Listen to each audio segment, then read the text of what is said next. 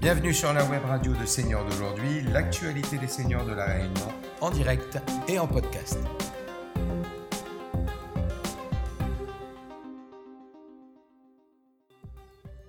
Écologie, après la construction d'un tramway à l'île Maurice, Rodrigue s'équipe d'une route solaire à Port-Maturin.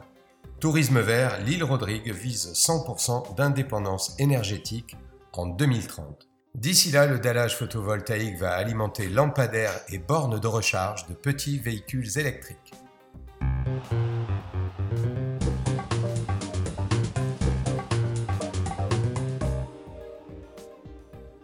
Pendant ce temps, chez nous, pour France TV Info, le groupe Total est assigné en justice pour inaction écologique.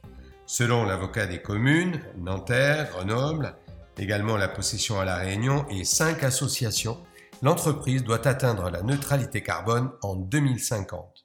Si le Conseil constitutionnel a adopté une loi en 2017 sur le devoir de vigilance des très grandes entreprises pour prendre des actions adaptées et prévenir les risques, il reste que, selon les avocats, le groupe Total n'a pas œuvré dans ce sens. On connaît l'inertie des grands groupes et la difficulté à traiter ce genre de problème.